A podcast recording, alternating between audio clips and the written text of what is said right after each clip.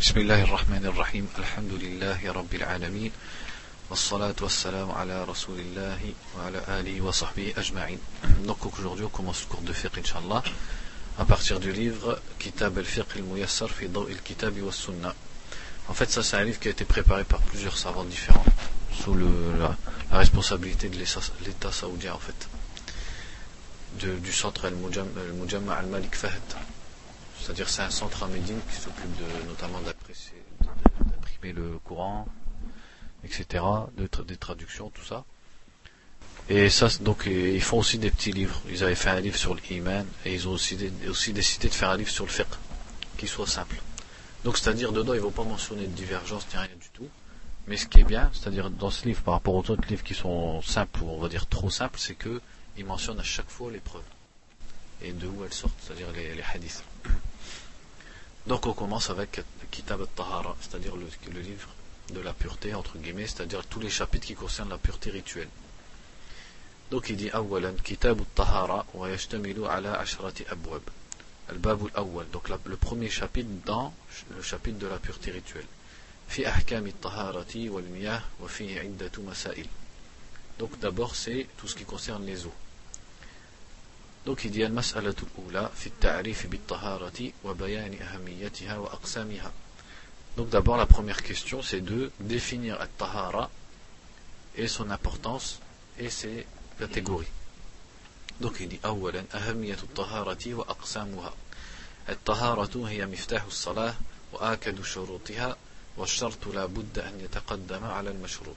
Donc الطهارة, donc la pureté, c'est la clé de la prière, c'est-à-dire on peut prier que, faire la salat que si on a cette condition qui est at-tahara. Et c'est la condition la plus appuyée parmi les conditions de la prière, et qui doit être bien sûr, qui doit devancer la salat, puisque la condition elle se fait avant la chose dont elle est une condition.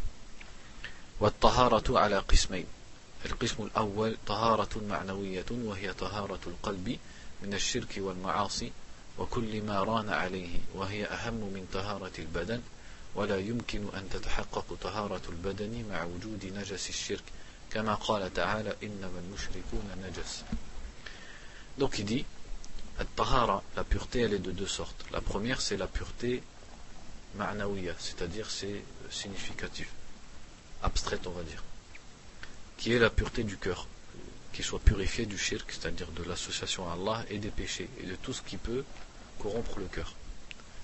Et ça, c'est plus important que la pureté du corps. Puisque la pure, cette pureté du corps, elle ne peut être qu'avec la pureté du cœur. Comme Allah il a dit dans le Coran, les mouchrikoun, c'est-à-dire les associateurs, ne sont qu'une impureté. Donc c'est-à-dire une, une, impureté abstraite, pas en eux-mêmes. والقسم الثاني الطهارة الحسية وسيأتي تفصيل القول فيها في, في الأسطر التالية. Et la deuxième sorte de tahara, de pureté, c'est la pureté concrète, c'est-à-dire du corps, et c'est celle dont on va parler après. Donc c'est celle-là dont on parle dans la science du fiqh. Donc il dit. Donc dans la langue arabe tahara c'est-à-dire la, propreté et la pureté, le fait d'être pur des, saletés. Wa al-hadathi wa zawal. Et dans la religion, c'est-à-dire dans le lexique des ulama du fiqh, c'est le fait d'enlever al-hadath, et, dans, et que, que, que cesse al-khabath. Donc al-hadath et al-khabath, c'est le fait que ça, ça s'enlève. C'est ça tahara. Donc qu'est-ce que c'est le khabath et qu'est-ce que c'est al-hadath Il dit والمراد بارتفاع الحدث إزالة الوصف المانع من الصلاة باستعمال الماء في جميع البدن إن كان الحدث أكبر وإن كان حدثا أصغر يكفي مروره على أعضاء الوضوء بنية وإن فقد الماء أو عجز عنه استعمل من ما ينوب عنه وهو التراب على الصفة المأمور بها شرعا وسيأتي ذكرها إن شاء الله في باب التيمم Donc, quand il dit le fait d'élever, c'est-à-dire d'enlever al-hadath, il dit le fait d'enlever le hadath, c'est-à-dire d'enlever cette caractéristique qui empêche la personne de faire la prière, en utilisant l'eau, soit en utilisant l'eau sur tout le corps, si ce hadath, c'est le hadath, le grand hadath, c'est-à-dire al-janaba, ou soit sur les membres des ablutions, concernés par les ablutions, si c'est le hadith le plus petit. Donc le hadith il est de deux sortes. Le grand hadith et le petit hadith. Donc le grand hadith c'est ce qui emmène un janaba et qui demande de se nettoyer le corps complet. Et le petit hadith, donc l'exemple de petit hadith, c'est aller aux toilettes par exemple. Et le grand hadith, c'est comme avoir un rapport avec sa femme, etc. Donc, donc il dit c'est de l'enlever avec l'eau ou alors avec ce qui remplace l'eau quand on perd l'eau ou quand, c'est-à-dire quand on n'a plus d'eau ou quand on ne peut pas utiliser l'eau. والمراد بزوال الخبث أي زوال النجاسة من البدن والثوب والمكان. Et ce qui veut dire par le fait que cesse al-khabath, al-khabath c'est-à-dire entre guillemets la saleté, c'est que cesse ou s'enlève an-najasa, c'est-à-dire les impuretés, qu'elles s'enlèvent du corps, du vêtement et de l'endroit dans lequel on fait la prière. Donc comme les impuretés, par exemple les excréments, l'urine, le madi, etc. Donc pour bien résumer, tahara, elle concerne deux choses. Elle concerne le fait d'enlever ce qui t'empêche de faire la prière. Donc c'est pas quelque chose qu'on voit. C'est le hadith, c'est pas quelque chose qu'on voit. Le fait que la personne n'ait pas ses ablutions, ça on ne le voit pas. Qu'elle ait eu un rapport avec sa femme ou qu'elle soit allée aux toilettes et qu'à cause de ça elle puisse pas faire ses ablutions, elle puisse pas faire la salade, pardon, ça s'appelle le hadith. C'est pas quelque chose qu'on voit. C'est pas quelque chose de concret sur la personne. Donc c'est enlever ça, c'est-à-dire par les ablutions et le, le ou tayammum. Et de l'autre côté, c'est enlever les saletés, al-khabath, c'est-à-dire tout ce qui a été déclaré impur dans la religion. Donc, at-tahara, à cause de tout ça, on va devoir connaître par quoi on enlève le, le hadath. Donc, on va devoir parler de l'eau, de, la, terre, c'est-à-dire le tayammum. On va devoir parler de comment on fait les ablutions, de comment on fait le rousse, de qu'est-ce qui entraîne à faire les ablutions, c'est-à-dire qu'est-ce qui nous impose de faire, ou ce, qui nous est, ce pourquoi il nous est préférable de faire les ablutions, ou le roussel, qu'est-ce qui rend nos ablutions, ou qui, rend, qui nous rend en état de janaba, et quelles sont les impuretés qu'on doit enlever, comment on les enlève, donc tout ça, c'est le chapitre de Tahara. فالطهارة الحسية على نوعين طهارة حدث وتختص بالبدن وطهارة خبث وتكون في البدن والثوب والمكان. والحدث على نوعين حدث أصغر وهو ما يجب به الوضوء وحدث أكبر وهو ما يجب به الغسل. Ça dit والخبث على ثلاثة أنواع خبث يجب غسله وخبث يجب نضحه وخبث يجب مسحه. Il dit en ce qui concerne al-khabath c'est-à-dire les impuretés elles sont de trois sortes une sorte qu'on est, obligé, de laver une sorte qu'on est obligé d'asperger et une sorte qu'on est obligé d'essuyer, c'est-à-dire de sans, eau. Donc ça c'est simplement, c'est la première question simplement pour comprendre de quoi on parle. Ensuite il dit al-mas'alatu thaniya, al-ma'u tahara. Donc là il rentre vraiment dans les questions du fiqh. Il dit la, la deuxième question, donc l'eau avec laquelle oh, la pureté, on acquiert la pureté, on acquiert tahara, on fait tahara. Donc il dit الطهارة تحتاج إلى شيء يتطهر به يزال به النجس يزال به النجس ويرفع به الحدث وهو الماء donc la pureté le fait de se purifier ça demande quelque chose par lequel tu te purifies par lequel tu enlèves les impuretés et tu enlèves le hadath et ça c'est l'eau والماء الذي تحصل به الطهارة هو الماء الطهور et l'eau par laquelle on fait tahara c'est le ma tahur l'eau qui est qualifiée en arabe de tahur et c'est l'eau qui est pure en elle-même et qui purifie autre que elle. C'est ça la signification de tahur. Si on dit at-tuhur, c'est-à-dire la, purification. Et at-tahur avec le a, c'est-à-dire l'eau avec laquelle on se purifie. وهو الباقي على أصل خلقته أي على صفته التي خلق عليها سواء كان نازلا من السماء كالمطر وذوب الثلوج والبرد أو جاريا في الأرض كماء الأنهار والعيون والآبار والبحار Donc c'est l'eau qui est restée comme Allah l'a créée, qui est restée pure telle qu'elle sur la caractéristique sur laquelle Allah l'a créée, qu'elle descende du ciel, ou qu'elle soit, c'est-à-dire que ce soit de la pluie, ou de la glace, ou de la neige, ou qu'elle soit sur terre comme les, les fleuves, ou les, les sources, ou les mers, etc. Tout ça c'est l'eau par laquelle on peut se purifier. لقوله تعالى وينزل عليكم من السماء ماء ليطهركم به Allah il a dit dans le Coran donc il fait descendre de, de, de, du ciel de l'eau pour que vous vous purifiez avec ou pardon pour qu'il, par laquelle il vous purifie, pour qu'il vous purifie par cette eau. C'est-à-dire, il a bien dit que par cette eau, on est purifié. Et dans un autre verset, nous avons fait descendre du ciel une eau tahur, tahur c'est-à-dire purificatrice.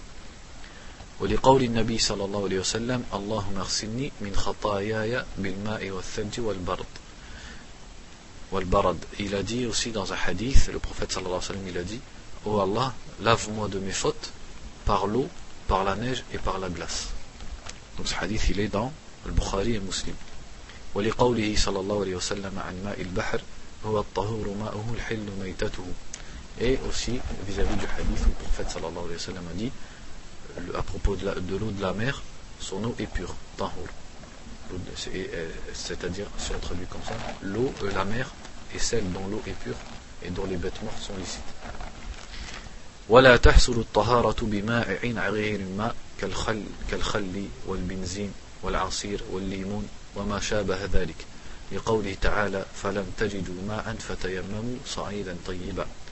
فلو كانت الطهارة تحصل بماء غير الماء لنقل عادم لنقل عادم الماء إليه. لنقل عادم الماء إليه ولم ينقل إلى التراب. Donc il dit et le la pureté rituelle donc elle ne peut se faire qu'avec l'eau elle ne peut pas se faire par un autre liquide comme par exemple quelqu'un qui voudrait se purifier avec le vinaigre ou avec de l'essence ou du jus de fruits etc. Ça, c'est interdit parce qu'Allah il a dit si vous ne trouvez pas d'eau, alors faites tayammum. Donc, si les autres liquides que l'eau, ils étaient, on pouvait se purifier avec, il n'aurait pas dit simplement si vous ne trouvez pas d'eau. Il aurait dit de si vous ne trouvez pas d'eau, alors trouvez un autre liquide avant d'essayer de, de tayammum.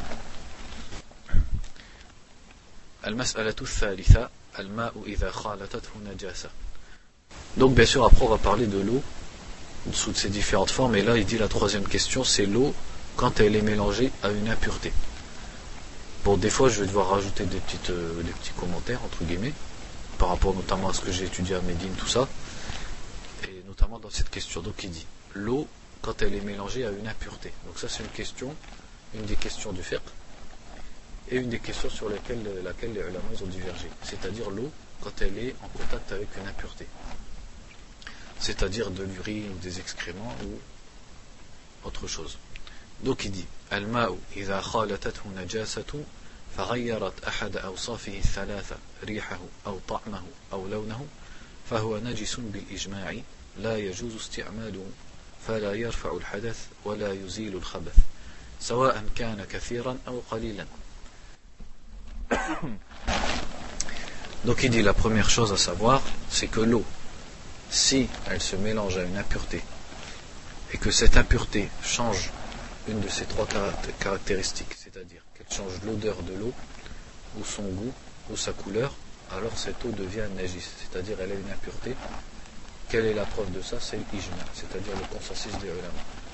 Ici, il ne l'a pas mentionné, mais l'ijma, le, le, consensus des ulama, qu'il cite ici, il a été cité notamment par An-Nawawi, par Ibn al-Mundir, c'est-à-dire par plusieurs ulama. Et aussi l'imam Ahmed, il a dit, il a dit dans, ce, dans ce, sujet, il n'y a pas de hadith, mais quand la bête morte euh, tombe dans l'eau, et que l'eau, c'est-à-dire prend les caractéristiques, l'odeur ou le goût de la bête morte, l'eau elle devient impure. Donc c'est-à-dire que l'eau elle devient impure si elle change, si une de ces trois caractéristiques change à cause d'une impureté. Là il faut bien retenir à cause d'une impureté. Là, on parle des impuretés, parce qu'après, on va voir que si c'est à cause de quelque chose d'impur, le jugement, il est autre. Donc, la preuve de ça, c'est l'ijma', c'est-à-dire le consensus des ulama, même s'il y a un hadith qui est à la base de ça, mais ce hadith, il est dans Sunan ibn Majah, et il a été qualifié de faible dans son authenticité. C'est le hadith d'Abi Umam al-Bahili, qui est aussi dans Sunan al-Bayhaqi, quand il dit Al-ma'u tahurun la yunajjisuhu shay illa an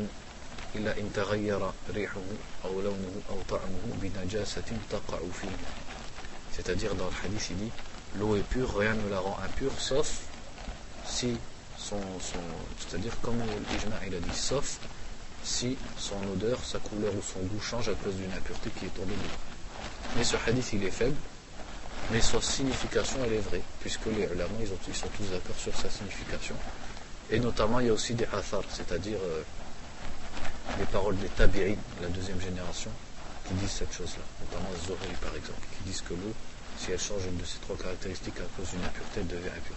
Donc il dit ensuite, donc il dit donc à ce moment-là, on n'a pas le droit de l'utiliser, elle ne peut pas servir pour les ablutions ou le rousle, et elle ne peut pas servir à enlever les impuretés Qu'elle soit en petite quantité ou en grande quantité, ça, ça ne change pas. أما إن خالتته النجاسة ولم ولم تتغير ولم يتغير أحد أما إن خالتته النجاسة ولم تغير أحد أوصافه فإن كان كثيرا لم ينجس وتحصل الطهارة به Donc il dit, mais si l'impureté se mélange avec l'eau sans changer une de ses caractéristiques. Si l'eau est en grande quantité, alors l'eau ne devient pas impure et on peut se purifier avec. Cette partie-là, il n'y a pas de divergence entre les ulama. C'est-à-dire que l'eau, quand elle est en grande quantité, si une impureté tombe devant et qu'elle ne change rien à cette eau, elle ne change pas une de ses trois caractéristiques, l'eau, elle est toujours pure.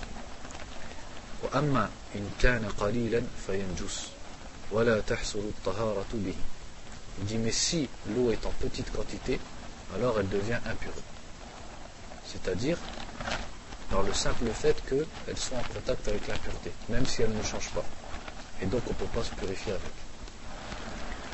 Ça, c'est l'opinion en vérité de, de, certains ulama, comme parmi les, les ulama des Madahib, Al-Shafi'i. Et aussi Abu Hanifa. Et aussi, c'est une version dans Madhab de l'imam Ahmed. Ce n'est pas lui qui dit le livre, ça c'est moi qui vous le dis. C'est-à-dire que dans les quatre Madhab, l'imam Shafi'i, il dit quand l'eau elle est en petite quantité, le simple fait qu'elle rentre en contact avec une, impureté, ça fait que l'eau devient impure, même si elle change ni de goût, ni de couleur, ni d'odeur. Et aussi Abu Hanifa disait ça, et c'est une des, une des, un des avis de l'imam Ahmed. Parce que l'imam Ahmed, en vérité, dans chaque question, tu trouves un, deux, trois avis de l'imam Ahmed. Il y a beaucoup de versions différentes rapportées de l'imam Ahmed. Et c'est ce qui est connu dans le madhab, c'est-à-dire l'école hanbalite, donc on ne parle pas de l'imam Ahmed, on parle de l'école hanbalite, c'est-à-dire qui a suivi dans les siècles d'après, c'est ça leur madhab. C'est que quand l'eau est en petite quantité, si elle est en contact avec l'impureté, même sans changer de caractéristique, elle devient impure. Ensuite il dit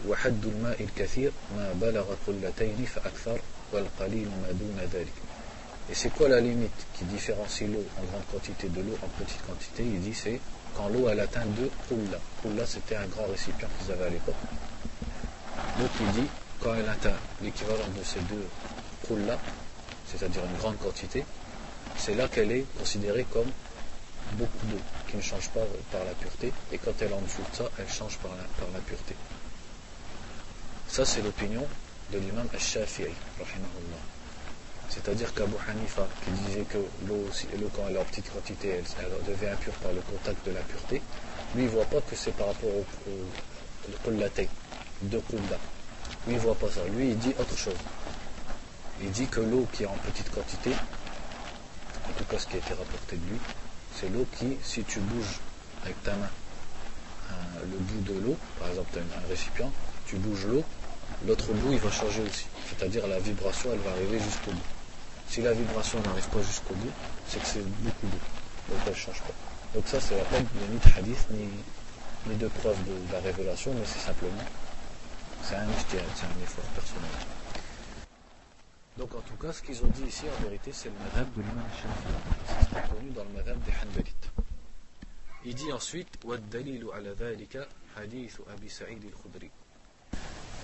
Il dit la preuve à ça, c'est le hadith d'Abu Sa'id al-Khudri, anhu, قال قال رسول الله صلى الله عليه وسلم إن الماء طهور لا ينجسه شيء le hadith qui est l'eau est pure rien ne la rend impure donc ce hadith il est dans les différents livres de Sunan et il a été authentifié par Sheikh al-Albani il le mentionne ici c'est pour ça qu'il est bien lu ils mettent, le, ils mettent déjà ils ne vous laissent pas comme ça sans hadith ils mettent les hadiths qui trouvent ce qu'ils disent puis dans la marge ils vous mettent d'où il sort le hadith et l'authentification des différents genres du hadith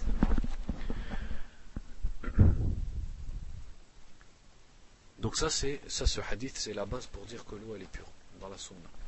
Ensuite, il dit وحديث ابن ابن عمر رضي الله عنهما أن رسول الله صلى الله عليه وسلم قال إذا بل إذا بلغ الماء كل إذا بلغ الماء قلتين لم يحمل الخبث. Et le hadith d'Ibn Omar, quand il a dit, c'est-à-dire dans, dans lequel le prophète sallallahu alayhi wa sallam a dit, lorsque l'eau atteint deux kulla, elle ne porte pas l'impureté, al-khabath. Ce hadith aussi dans les différents livres de Sunan et où il a été authentifié par Sheikh al-Albani. Donc ça c'est l'opinion, comme je vous ai dit, ce qu'ils ont mis ici dans le livre, c'est l'opinion de l'imam Shafi'i. Mais là je me permets de faire une remarque, c'est parce que beaucoup de ulama, al-Sunnah wal-Jama'a parmi les muhaqqiqin, ils ont, euh, ils ont préféré l'autre opinion. Notamment Ibn Taymiyyah, Ibn al-Qayyim, euh, Muhammad ibn Abdul Wahhab, et tous les ulama de la da'wa salafiyya du Najd. Jusqu'à nos jours, Sheikh Ibn Baz, Sheikh al-Uthaymin, et notamment aussi Sheikh al-Albani parmi les contemporains, ils disent eux, l'eau, c'est-à-dire le fait qu'elle soit pure, qu'elle soit en grande quantité ou en petite quantité, ça, ça ne joue en aucun cas sur la, la pureté ou l'impureté de l'eau. Comment on connaît la pureté de l'eau? Donc l'eau à la base elle est pure. Comment elle devient impure C'est si son... donc l'eau elle est pure, le dalil on l'a ici, c'est le hadith d'Abu Saïd. Et ça, tout le monde est d'accord dessus entre les, ulama. Elle devient impure si elle, elle change de goût, d'odeur ou de couleur à cause d'une impureté.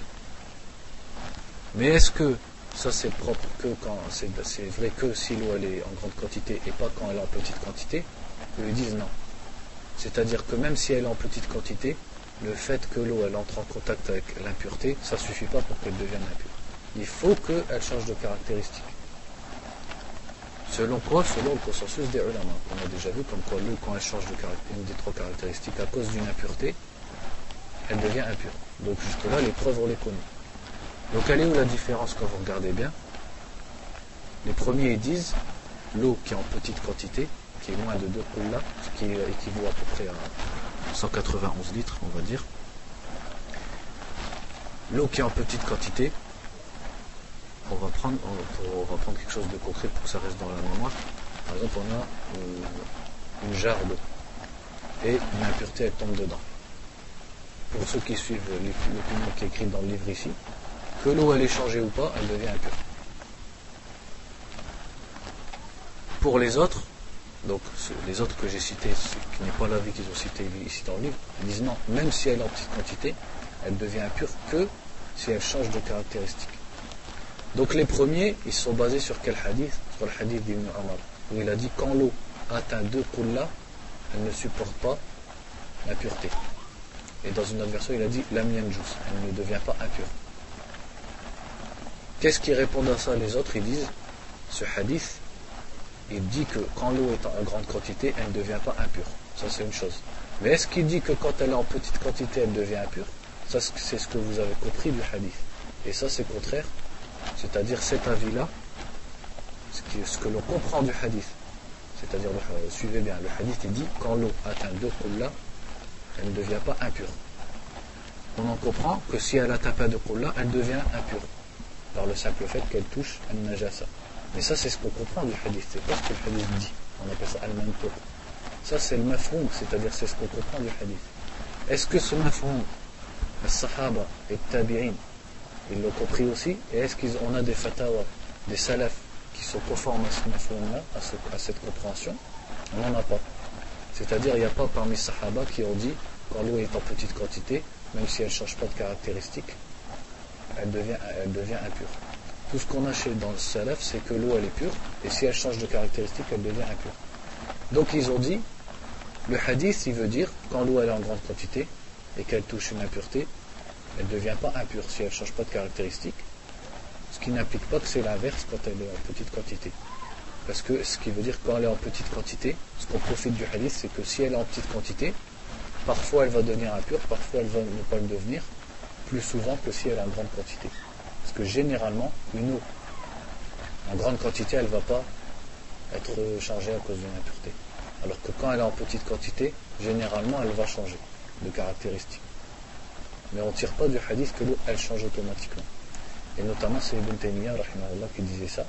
Et un des arguments, en fait, pour me comprendre, c'est que En fait, ce hadith, si on le prend complet, dedans il dit que un homme a demandé au prophète sallallahu alayhi wa sallam à propos des eaux auprès desquelles viennent as-siba'. C'est-à-dire euh, comme les loups, les chiens, etc. Donc peut-être ils urinent dedans, peut-être il y a des cadavres dedans. Donc il y a des impuretés dedans. Et c'est là que le prophète sallallahu alayhi wa sallam a répondu quand l'eau atteint deux là, elle ne supporte pas l'impureté. Donc il a été questionné à propos de l'eau qui est en grande quantité. Donc sa réponse, elle ne concerne que l'eau qui est en grande quantité. On ne peut pas l'appliquer ou en comprendre quelque chose pour l'eau qui est en petite quantité.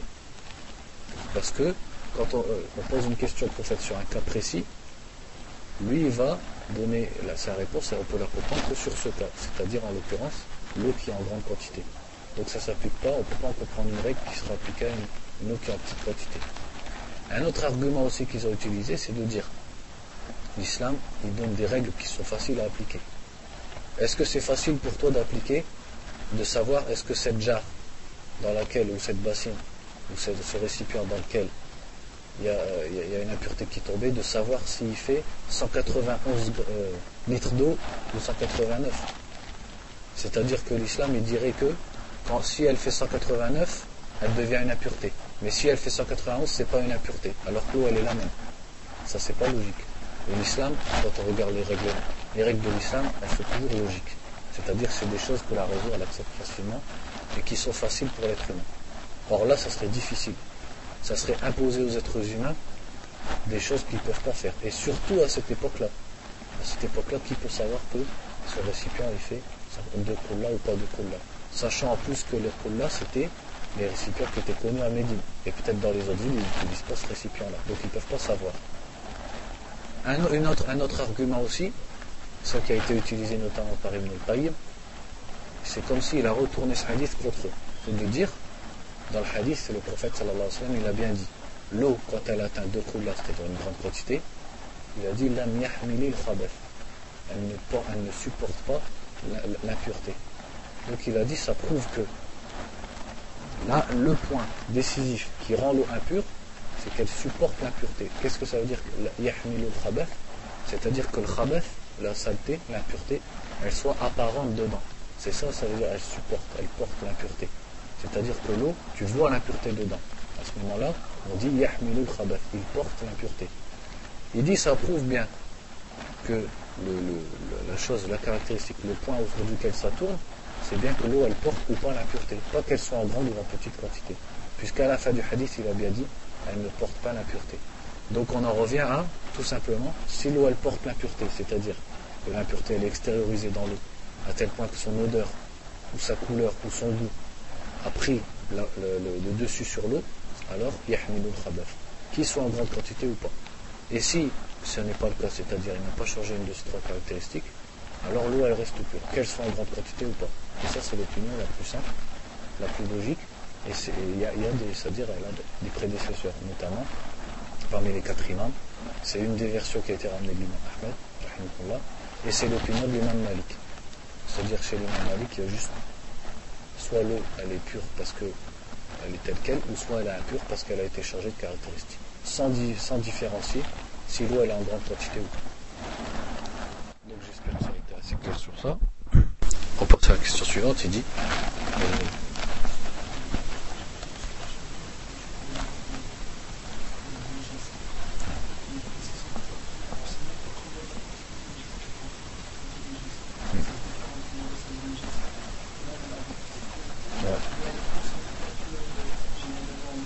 changement. Ouais, c'est vrai.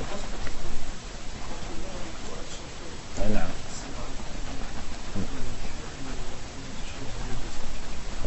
ouais. c'est vrai, parce que c'est vrai, si tu, mets un peu d'urine dans beaucoup d'eau, ça va rien faire. Alors que peut-être du sang, ça va commencer à changer l'eau. C'est-à-dire, c'est vrai, les impuretés, elles changent. c'est-à-dire, elles n'ont pas forcément le même effet les unes aux autres. Et après, dans les ulama des madahib, c'est-à-dire euh, ils ont rajouté encore des complications. Il y en a, ils ont dit, si c'est euh, mujawara ou si c'est bil mukhalata, c'est-à-dire si euh, c'est une chose qui tombe dans l'eau sans se mélanger à l'eau, ou alors si euh, ça se mélange à l'eau, c'est-à-dire comme du sirop se mélange dans l'eau par exemple, alors c'est pas le même jugement?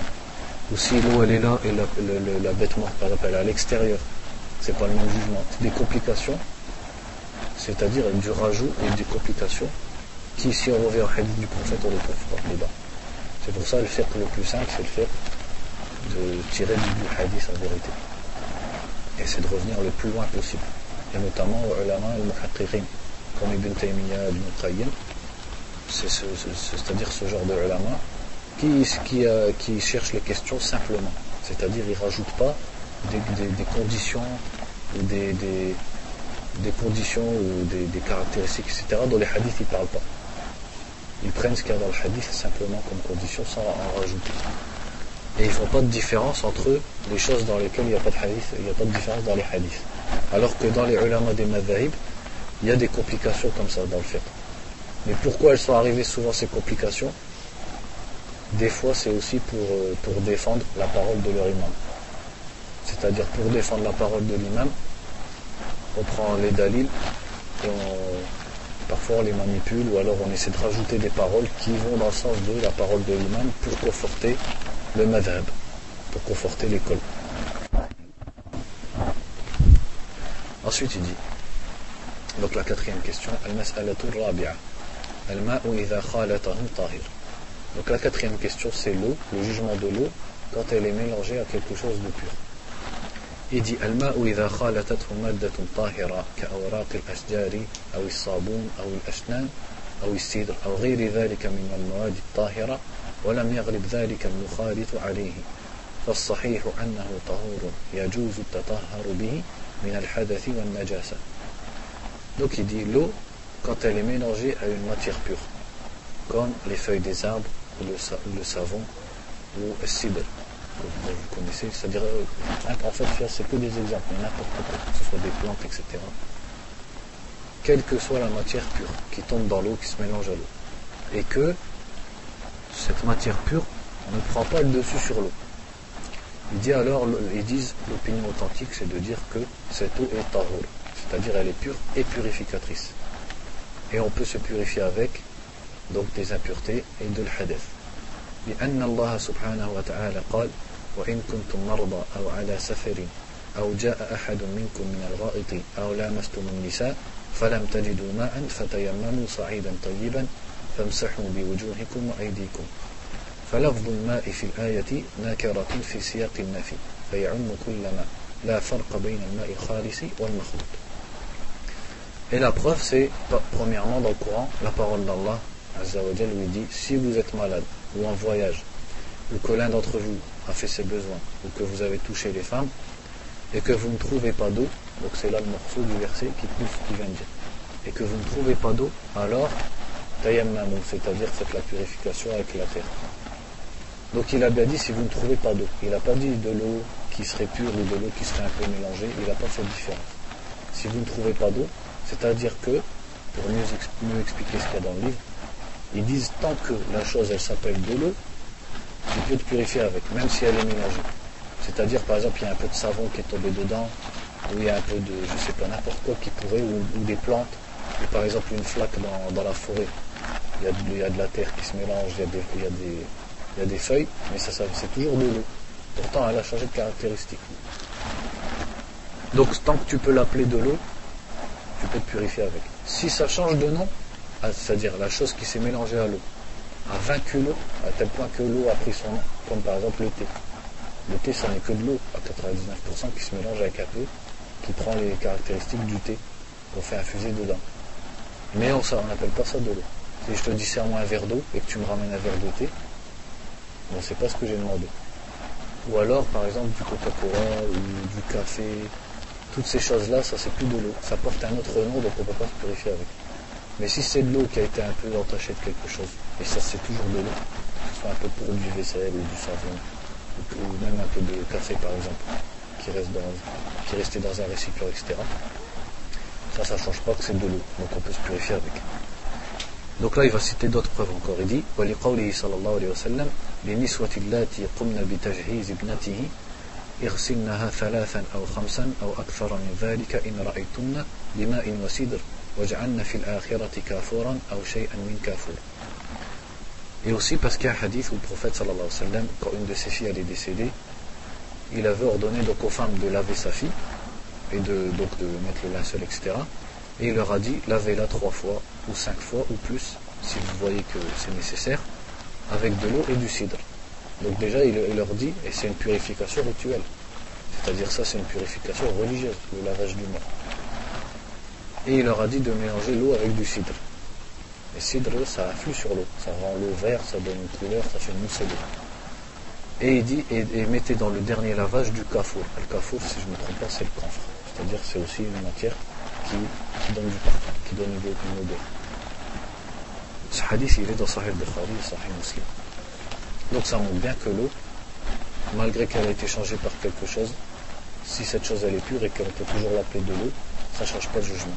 Ça aussi, il l'a aussi tiré, c'est-à-dire une des preuves aussi, c'est le hadith qui est très connu sur la mer. C'est-à-dire qui montre que l'eau de la mer, elle est pure.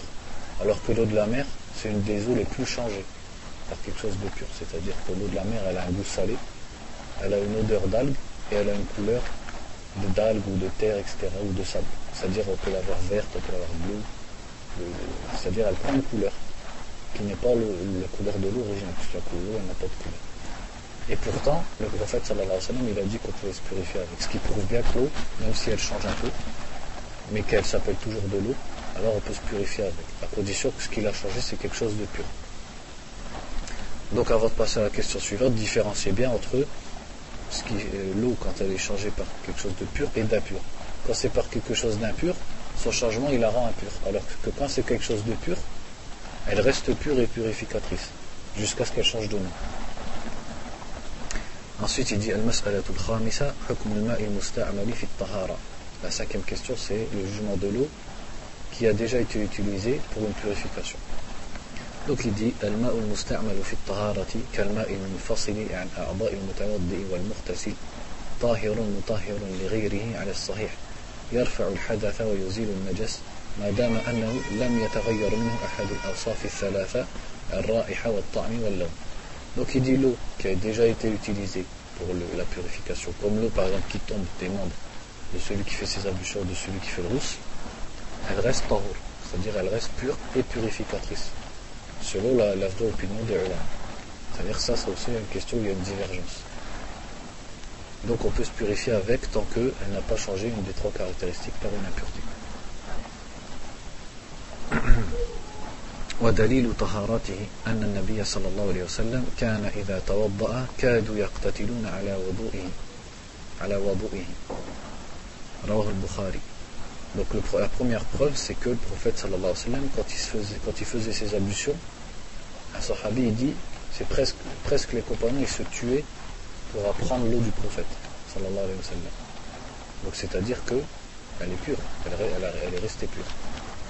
ولأنه صب على جابر من وضوئه إذا إذ كان مريضا ولو كان نجسا لم يجوز فعل ذلك et aussi parce que, comme ça a été rapporté dans le Bukhari et Muslim, le prophète sallallahu alayhi wa sallam, il a, servi, il a versé l'eau avec laquelle il avait fait ses ablutions, il l'a versé sur Jabir ibn Abdullah anhu, pour qu'il guérisse parce qu'il était malade. Et si l'eau elle était impure, quand on a fait ses ablutions avec, il n'aurait pas pu faire ça. ولأن النبي صلى الله عليه وسلم وأصحابه ونساءه كانوا يتوضؤون في الأقضاح والأوتار ويغتسلون في الجفان ومثل هذا لا يسلم من رشاش يقع في الماء من المستعمل et aussi parce que le prophète sallallahu alayhi wa sallam et ses compagnons et ses femmes, ils faisaient le wudu dans. donc là, c'était différents de récipients, ce sont des petits récipients. Et ils faisaient leur, leur rousse dans des bassines. Il dit et ça, c'est-à-dire forcément, celui qui va faire son rousse, ou s'il va faire ses ablutions dans, une petite bassine, il y a de l'eau qui va tomber de son corps et qui va retomber dans l'eau. Et pourtant l'eau elle ne devient pas impure, il ne peut pas encore l'utiliser. Et aussi, je ne sais pas s'il va citer ici, il ne l'a pas cité, parce qu'ils faisaient le, le ou le rousle ensemble. C'est-à-dire l'homme et sa femme, ils faisaient le rousle ensemble. Donc chacun, il n'est pas épargné de l'eau qui tombe de la purification de l'autre. Et aussi un autre hadith d'Ibn Omar qui disait les femmes et les hommes, ils faisaient le wudu ensemble à l'époque du prophète. C'est-à-dire l'homme et sa femme. Ou alors il y en a qui disent c'est-à-dire les hommes et les femmes avant qu'Allah ne le hijab. C'est-à-dire que l'eau, elle, est malgré. Et forcément, celui qui va faire les ablutions avec de quelqu'un, il y aura un peu de son eau qui va tomber dans l'eau de l'autre, et l'autre, il va quand même l'utiliser. Ce qui prouve que l'eau, elle ne devient pas impure à cause de ça. Ensuite, il dit وَلِقَوْلِهِ صلى الله عليه وسلم لأبي هريرة وقد كان جنبا إن المؤمن لا ينجس. Et aussi, pour le, le, dans le hadith, dans lequel le prophète sallallahu alayhi wa sallam, il a dit à Abu Huraira, le croyant ne, devient pas impur, n'est pas une najasa, n'est pas une impureté. وإذا كان كذلك فإن الماء لا يفقد طهوريته بمجرد مماسته له. Donc, s'il si, en est ainsi, l'eau elle ne perd pas sa purification parce qu'elle touche le croyant, plus le croyant n'est pas impur. Donc tout ce qu'il y a dans l'eau par laquelle on a fait la purification, c'est que c'est une eau pure qui a touché un corps pur. Donc en quoi elle va devenir impure Donc les seules preuves, en fait les preuves des gens qui ont dit c'est impur, parmi les gens des Mazaïd, c'est de dire par exemple, ils ont utilisé des hadiths, mais ils en ont sorti des choses, euh, c'est-à-dire que, le hadith ne dit pas. Par exemple, le prophète sallallahu alayhi wa sallam, il a interdit, dans beaucoup de hadiths, de se laver de, la, de janaba dans de l'eau stable. Il a juste dit ça, il n'a pas dit ça rend l'eau impure.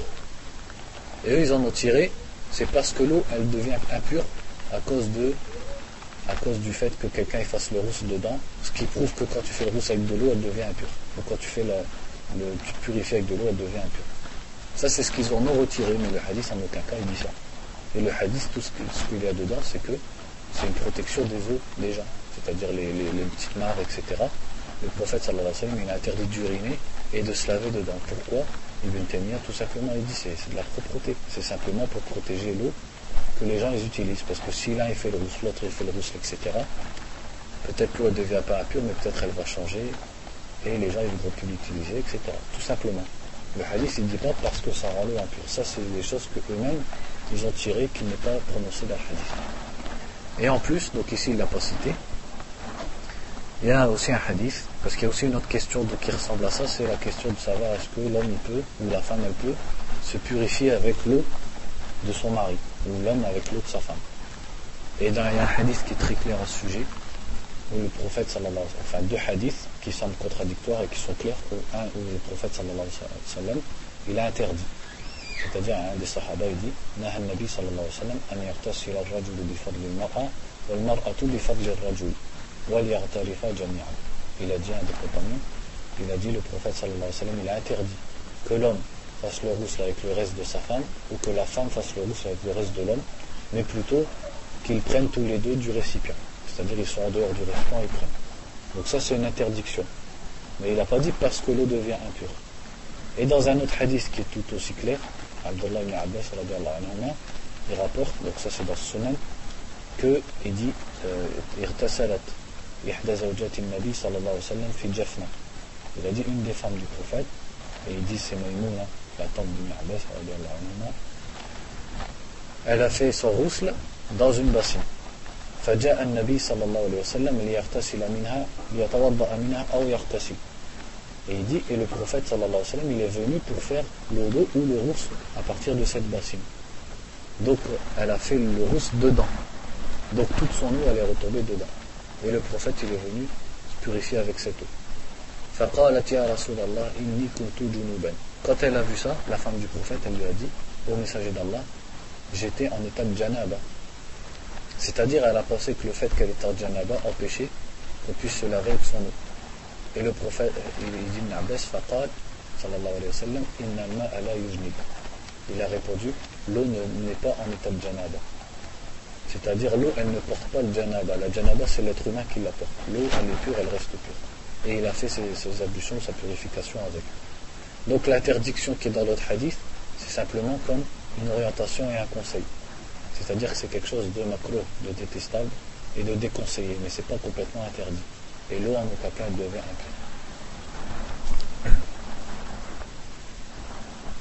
Ensuite, il dit donc le deuxième chapitre.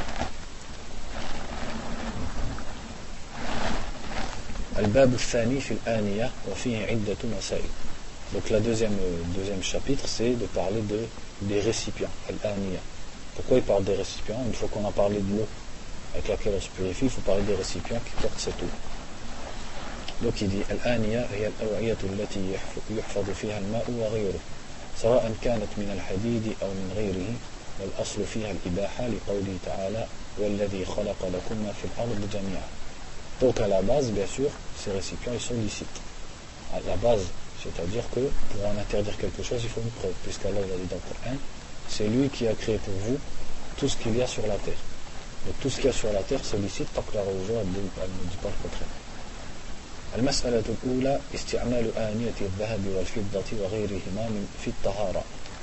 Donc il dit, première question, le fait d'utiliser les récipients d'or et d'argent dans la purification. Il dit يجوز استعمال جميع الأواني في الأكل والشرب وسائر الاستعمال إذا كانت طاهرة مباحة Il dit il est licite d'utiliser toutes les sortes de récipients pour boire, pour manger, pour les utiliser comme on veut, tant qu'elles sont pures et licites. ولو كانت ثمينة لبقائها على الأصل وهو الإباحة même si elles sont chères puisqu'elles sont à la, comme, comme le dit la base des choses comme on l'a dit elles sont licites la base c'est qu'elles sont licites ما عدا آنية الذهب والفضة sauf les récipients d'or et d'argent donc premièrement déjà ce qui sous-entend notamment quand il a dit même si elles sont chères c'est que même si c'est des récipients en émeraude ou en rubis ou en quoi que ce soit autre que l'or et l'argent c'est licite de les utiliser ça il faut le savoir il a dit sauf les récipients d'or et d'argent فإنه يحرم الأكل والشرب فيهما خاصة il est interdit de boire et de manger spécifiquement dans ces récipients d'or et d'argent. D'où Nasa et Spécifiquement le fait de manger et de boire, sans parler des autres utilisations. C'est-à-dire ce qui veut dire ici, c'est que ce qui est interdit, c'est de manger ou de boire dans ces récipients d'or et d'argent. En ce qui concerne les autres utilisations, c'est-à-dire euh, ou alors euh, ou alors euh, c'est-à-dire toutes ces, ou c'est-à-dire le fait de simplement les posséder, de faire le dedans, ou de les accrocher à un mur par exemple pour décorer la maison, ou quoi que ce soit, ça c'est licite.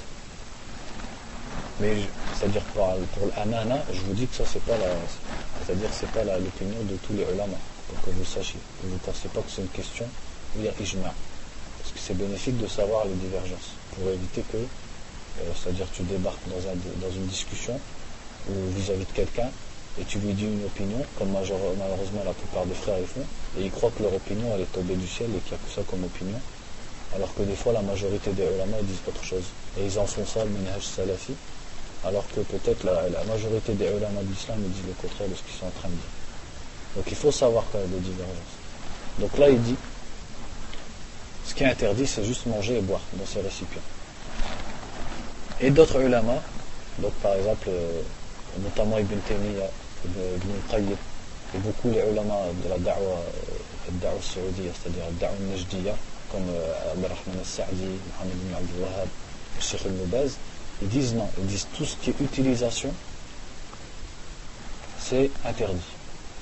Parce qu'on va voir le hadith, il dit, donc il dit, لقوله صلى الله عليه وسلم لا تشربوا في آنية الذهب والفضة ولا تأكلوا في صحافها فإنها لهم في الدنيا ولكم في الآخرة ولقوله صلى الله عليه وسلم الذي يشرب في آنية الفضة إنما يجرجر في بطنه نار جهنم Donc il dit, les deux hadiths dans la question, c'est le premier c'est ne buvez pas dans les récipients d'or et d'argent et ne mangez pas dans, ces, dans les assiettes d'or et d'argent. Car elles sont pour eux, c'est-à-dire pour les mécréants, ici-bas, et pour vous dans le delà. Ça c'est hadith dans, dans les deux sahih. Et l'autre hadith, il est aussi dans les deux sahih, il dit, celui qui boit dans les récipients d'argent ne fait que le djardjir. Le djardjir, c'est comme il fait un chameau avec l'eau. C'est-à-dire il fait un bruit dans sa gorge avec l'eau. Donc on va dire entre guillemets, il ne fait qu'avaler. Il ne fait que, euh, on va dire, il ne fait qu'avaler le, le, feu de l'enfer. C'est-à-dire il promet le feu de l'enfer et il compare celui qui boit le, dans un récipient d'argent à celui qui boirait du feu de l'enfer.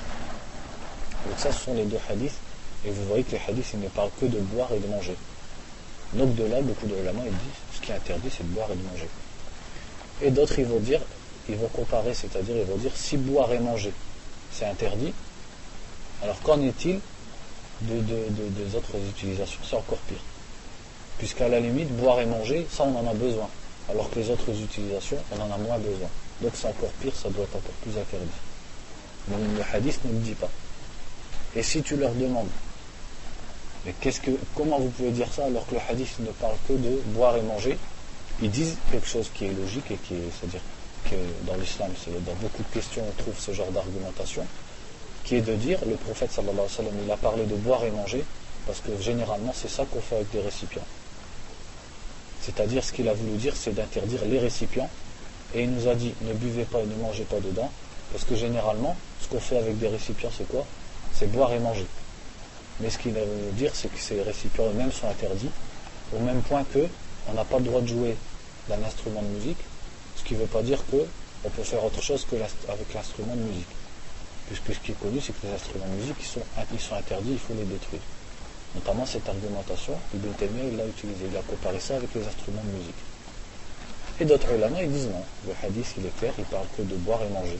Comme notamment il l'a dit Sheikh al Et eux, ils ont aussi une preuve qui est très forte. Et finalement, c'est la preuve la plus forte, vous allez voir pourquoi. Parce que les autres, leur preuve, c'est quoi? C'est un raisonnement. C'est une comparaison. Alors que les autres, ils disent, ceux qui disent que c'est juste boire et manger, ils ont une preuve, comme il a, argumenté Sheikh Mohamed Saleh al-Uthaymin, ils ont dit, celui qui a ramené le, deuxième hadith, c'est-à-dire le hadith qui dit, celui qui boit dans les, dans les récipients d'argent ne fait qu'avaler le feu de l'enfer. Qui c'est? C'est Umm Salama, la femme du prophète, sallallahu alayhi wa sallam. Umm Salama elle-même, il a été rapporté d'elle qu'elle avait un récipient en argent dans lequel il y avait un poil de la barbe du prophète, sallallahu alayhi wa sallam. Et quand quelqu'un était malade, il venait chez Umm Salama, elle mettait de l'eau dans le récipient, d'argent, pour que l'eau passe sur le cheveu du prophète. Ensuite, elle le versait dans un verre dans lequel la personne elle buvait. Et la personne elle guérissait par la permission d'Allah. C'était quoi le sabab? C'est la baraka du cheveu du prophète. Donc elle a bel et bien utilisé un récipient d'argent. Elle ne l'a pas utilisé pour boire ni manger, mais elle l'a utilisé pour autre chose. Ce qui prouve que l'utilisation, elle est licite. Ce qui est interdit, c'est boire et manger. Et ça, c'est fort, puisque elle-même, elle a rapporté le hadith. Donc elle connaît, elle sait, entre guillemets, de quoi elle parle. C'est pas comme si elle connaissait pas, elle savait pas que c'était interdit. Elle sait que c'est interdit, puisque elle-même, elle connaît le hadith qui interdit ça. Donc ça fait partie de sa compréhension. Donc ça, c'est un argument très fort. Ça confirme ce qu'ils disent ici dans le livre. Dans le livre, ils disent ça, alam, parce que notamment, c'est-à-dire eux, dans le livre, ils sont basés sur plein de livres. Et parmi les livres des contemporains, ils ont pris euh, Al-Sharh al-Mumti'a, c'est-à-dire l'explication de Sheikh al-Uthaymin sur Zad al-Mustaqna, qui est une explication à la base orale qu'ils ont mise à l'écrit. Donc en tout cas, voilà pour cette question, il dit فهذا نص على تحريم الأكل والشرب دون سائر الاستعمال فدل على جواز استعمالها في الطهارة. Donc il dit ça, c'est un nas. Un nas, on a déjà expliqué ce que ça veut dire, qui, est, qui montre l'interdiction de manger et de boire sans parler des autres utilisations, ce qui prouve qu'on peut les utiliser notamment pour la purification. والنهي عام يتناول الإناء الخالص أو المنوه بالذهب أو الفضة أو الذي فيه شيء من الذهب والفضة Et il dit, et ça c'est un hadith général, il comporte les récipients qui sont purement d'or et d'argent complet 100%, et les récipients qui sont embellis par l'or et l'argent, c'est-à-dire dans lesquels il y a de l'or et de l'argent. Tout ça c'est interdit. Et tout de suite après, ils mettent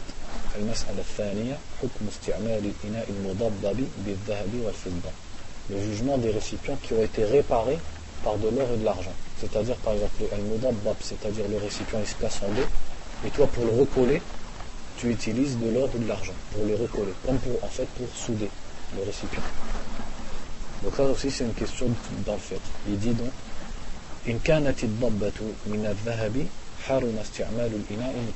Première chose, si la réparation que tu as faite, elle est de l'or, ça c'est interdit complètement, de façon absolue.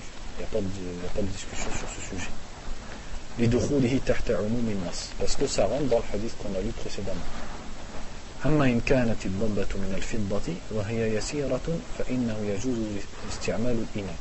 Mais si cette réparation a été faite avec de l'argent et que c'est une petite quantité d'argent, alors on peut utiliser ce récipient. لحديث أنس رضي الله عنه قال انكسر قدح رسول الله صلى الله عليه وسلم فاتخذ مكان الشعب سلسلة من فضة Il a dit, parce qu'il hadith dans Sahih Bukhari de Anas qui a dit Al-Qadah, c'est-à-dire un récipient, un petit récipient du prophète, comme un verre, il s'était cassé, sallallahu alayhi wa sallam, et il a mis, donc à la place de la cassure, il a mis silsila, c'est-à-dire c'est comme, comme une soudure d'argent, c'est-à-dire pour, pour recoller le verre, il a mis de l'argent dans la fissure. Donc ce qui prouve que c'est licite. Certains ulama, ils ont sorti de certains affaires qu'il ne faut pas que euh, l'argent soit à l'endroit où tu poses ta bouche. Ça a été important notamment d'Abdullah ibn Omar. Il faut que ce soit à l'endroit de la réparation simplement. Donc on va essayer, on patiente un peu, on va essayer de finir euh, l'aniya, puisqu'il reste deux questions. Il dit Al-mas'alatu thalitha aniyatul kuffar. La troisième question, c'est les récipients des non-musulmans. Il dit Al-aslu fi aniyatil kuffar al-hil. Illa idha ulimat najasatuha. Il dit la base dans les récipients des non-musulmans, c'est qu'elles sont licites. Sauf si on sait qu'elles sont impures. فإنه لا يجوز استعمالها إلا بعد غسلها à ce moment-là, si on sait qu'elles sont impures, c'est-à-dire qu'elles ont été en contact avec de l'impureté, on a le droit de les utiliser que après les avoir lavées. بحديث أبي ثعلبة الخشني قال قلت يا رسول الله إنا بأرض قوم أهل كتاب أفنأكل في آنيتهم Parce que dans un hadith, Abu Tha'laba al-Khushani, il a questionné le prophète sallallahu alayhi wa sallam, il lui a dit Nous habitons dans une terre des gens du livre. Est-ce que nous pouvons manger dans leur, dans leur récipient. قال لا تأكلوا فيها إلا أن لا تجدوا غيرها فاغسلوها ثم كلوا فيها. Il leur a dit ne mangez pas dedans, sauf si vous n'en trouvez pas d'autres, alors lavez-les et mangez, puis mangez dedans. Ça c'est dans Sahih al-Bukhari et Sahih Muslim. وأما إذا لم تعلم نجاستها بأن يكون أهلها غير معروفين بمباشرة النجاسة فإنه يجوز استعمالها. Il a dit, si par contre on ne sait pas, c'est-à-dire on n'a pas, on n'a pas pris connaissance qu'elles sont impures, et les gens qui les possèdent, ils ne sont pas connus pour utiliser des impuretés. Alors on peut les utiliser. D'où ils ont tiré ça notamment Là ils vont citer une preuve. il y en a une, euh, d'abord, c'est que dans le hadith qu'ils ont cité eux-mêmes auparavant, qui est dans le Bukhari et le Muslim, dans la version qui est dans le Musnad de l'imam Ahmed, on a la question complète de Abu Fa'alaba. Abu Fa'alaba, il a dit en fait, à propos des gens du livre chez qui il vivait, il dit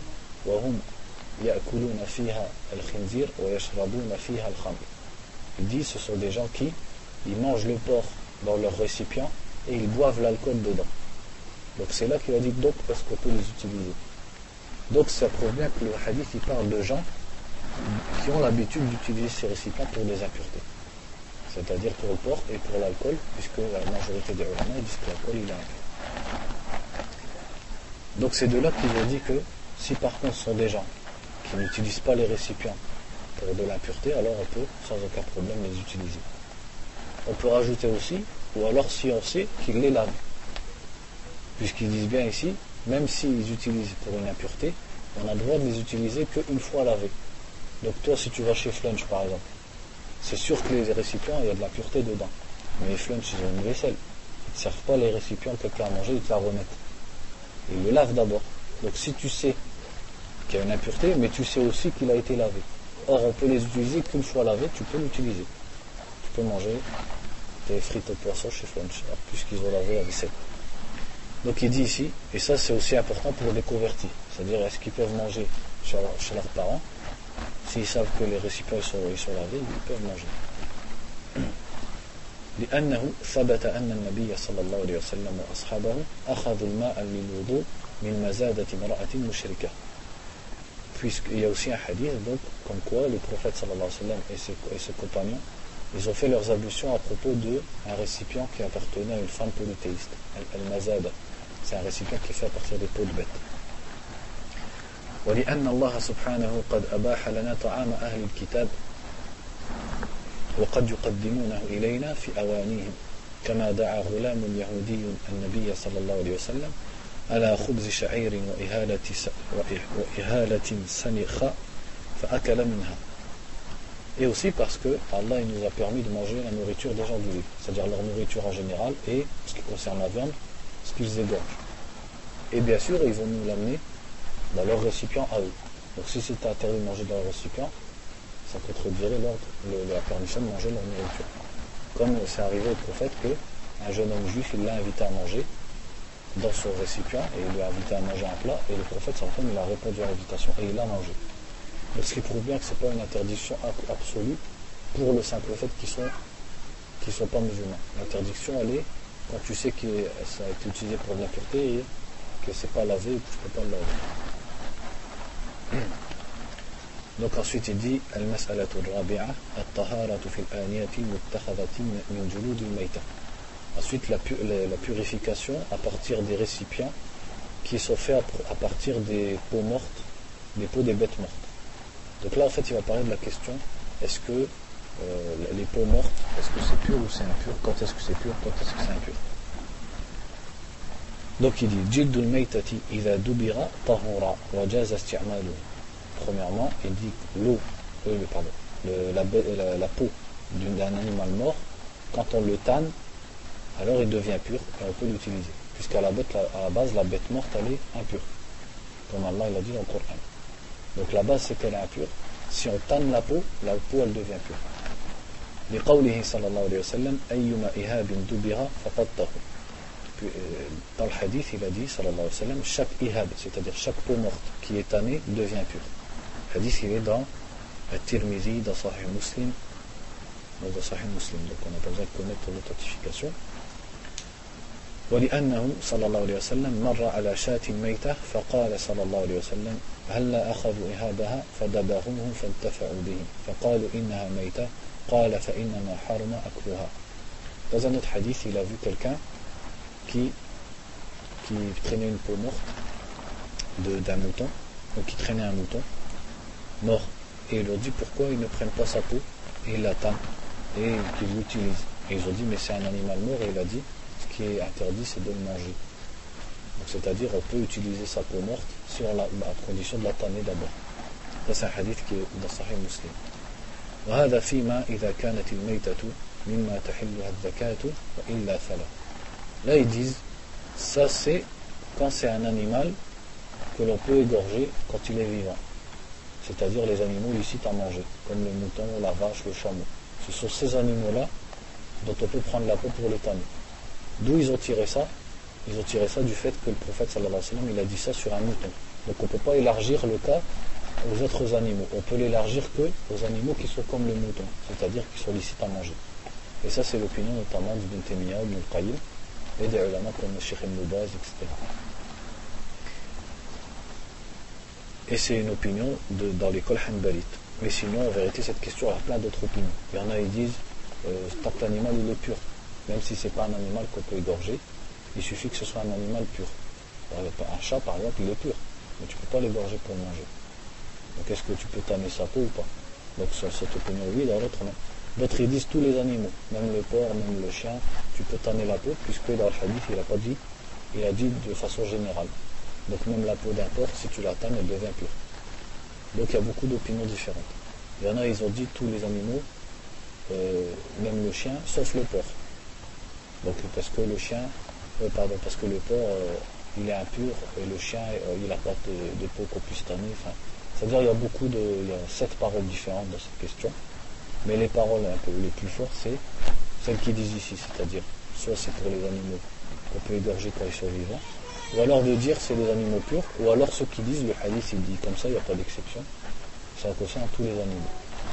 Et il faudrait revenir plutôt donc, aux paroles des salaf, c'est-à-dire trouver les fatawa des compagnons et des tabi'in pour voir ce qu'ils disaient. Mais, euh, personnellement, je n'en connais pas. Donc le plus sûr, c'est de se contenter de la fatwa d'Ibn Taymiyyah, qui dit ça concerne les animaux qu'on peut manger, comme les moutons, les vaches, etc. Et en fait, la question pourquoi elle est importante pour nous, c'est surtout par rapport aux besoins en cuir, en fait, qui sont faits souvent de peau de porc. Donc à partir de notre opinion sur ce sujet, on va mettre ou ne pas mettre un blouson en cuir qui est fait à partir de la peau du porc. Parce que s'il est impur, on n'a pas de ni de le porter ni de prier dedans. Et si on prie dedans, la prière elle passe pas. Parce que c'est l'équivalent de prier avec de l'urine sur son vêtement. Puisque comme on a dit, une des conditions de la prière, c'est la pureté, notamment du vêtement, donc du corps, de l'endroit et du vêtement. Donc le vêtement que tu portes dans salat, si c'est un animal, un, cuir fait à partir de peau de porc, et qu'on suit l'opinion, donc quoi c'est impur, même si on l'attend, donc la prière elle est invalide. Donc c'est pour ça, à la limite, le plus sûr, c'est de, de l'éviter. وأما شعرها فهو طاهر أي شعر الميتة المباحة الأكل في حال الحياة donc il dit en ce qui concerne le, le, le poil des animaux, ça c'est pur. Même s'ils sont morts, même si, c'est-à-dire, bien sûr les poils n'ont pas de tamis, mais le poil des animaux morts, ça c'est pur. C'est-à-dire, il dit bien sûr, les, les, on parle des, des poils d'animaux qui sont licites à manger quand ils sont vivants. Et quant à la viande de l'animal mort, elle est impure et elle est interdite à manger. لقوله تعالى إلا أن يكون ميتة أو دما مسفوحا أو لحم خنزير فإنه رجس puisqu'Allah il a dit dans Surat Al-An'am à propos de ce qui est interdit sauf si c'est une, une, bête morte ou du sang masfour c'est-à-dire le sang qui coule quand on égorge la bête ou de la viande de porc car c'est une impureté donc Allah il a qualifié d'impureté la bête morte ويحصل الدبر بتنظيف الأذى والقذر الذي كان في الجلد Et d'abord, c'est-à-dire le, fait de tanner la peau, c'est le fait de la nettoyer de toutes les saletés qu'elle comporte.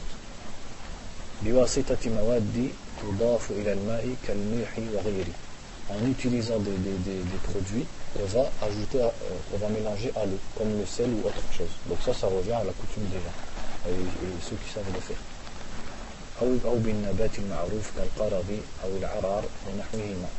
ou alors par différents végétaux comme le qarat ou l'arar donc je ne pourrais pas traduire en français وأما ما لا تحل الزكاة فإنه لا يطهر donc est ce qui n'est pas euh, qu'on ne peut pas égorger pour manger pendant sa vie alors sa peau quand il est mort même avec le tannage elle ne devient pas pure وعلى هذا فجلد الهرة وما دونها في الخرقة لا يطهر بالدواء donc et selon cet avis la peau du chat et de ce qui est en dessous du chat ne devient pas pur, même si on tanne la peau. Même si c'est un animal pur pendant sa vie. Donc différencier, retenir qu'il faut bien différencier entre l'animal pur et l'animal qu'on peut manger. C'est pas pareil. Puisque le chat, il est pur, on ne peut pas le manger. وجد ما يحرم أكله ولو كان طاهرا في الحياة فإنه لا يطهر بالدباء. Et ce qui est interdit à manger pendant que c'est pendant c'est-à-dire ce qu'on n'a pas le droit de manger, même s'il est pur pendant sa vie, ne devient pas pur, même si on tente sa peau. والخلاصة أن كل حيوان مات وهو من مأكول اللحم فإن جلده يطهر بالدباغ وكل حيوان مات وليس من مأكول اللحم فإن جلده لا يطهر بالدباغ Donc il dit, le, pour, pour conclure et pour résumer, tout animal mort que l'on pouvait manger, comme un mouton, une vache, etc., alors sa peau, on peut la purifier en la tannant. Et tout animal mort qui fait partie des animaux qu'on ne peut pas manger, même si on tente sa peau, elle reste un peu. Donc on va se contenter de ça. donc pour la prochaine fois, ça va parler de euh, Qaba ul Haja, c'est-à-dire les, comportements à avoir pour quelqu'un qui veut accomplir ses besoins naturels. Et à mon avis, ça va faire un cours complet. Et après, il rentre dans les allusions. Donc on va passer au cours d'arabe.